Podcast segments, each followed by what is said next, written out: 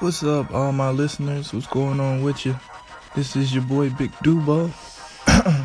and in episode 10, we're going to talk about how to get your music on iTunes.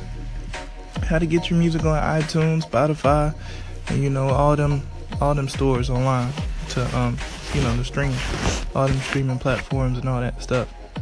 So it's episode 10, how to get your stuff on iTunes, Spotify, and all them little streaming streaming spots. You are listening to Dubo Knows.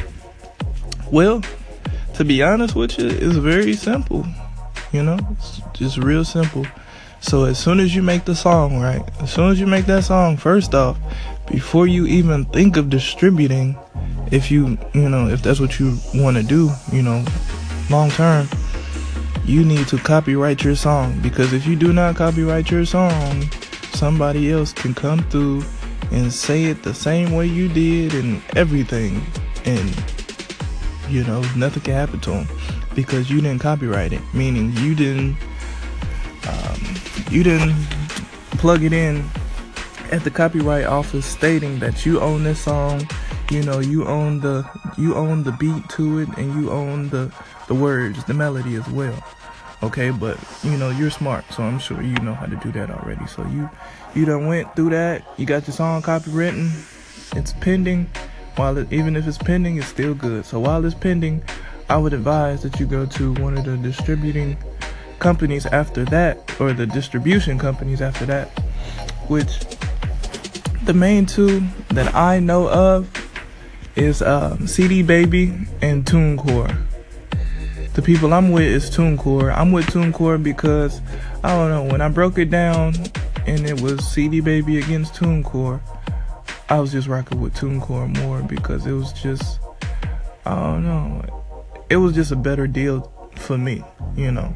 So I would just advise you to just do the research and it's it's more than just two companies, distribution companies. So it's more than just CD Baby and um, TuneCore, but those are the just those are the two main ones. So I just went to those two and just decided which one I wanted after that, you know. So yeah, man. Pretty quick, straight to the point, as always. I'm not gonna hold you for nothing, you feel me? So yeah, episode 10, how to get your music on um, iTunes and those streaming sites. It's easy. All you gotta do is go to one of these distribution companies um, you know, first off, read what they have to offer you so you know exactly what you're getting and exactly what you're not getting. And then you go from there and make the decision to move forward. And once you do move forward, you just plug your song or you plug your mixtape in. You tell them, um, you know, does it have cussing on it or whatever? You tell them when you want it to drop. You tell them if you want it to, um, if you want to have a preview.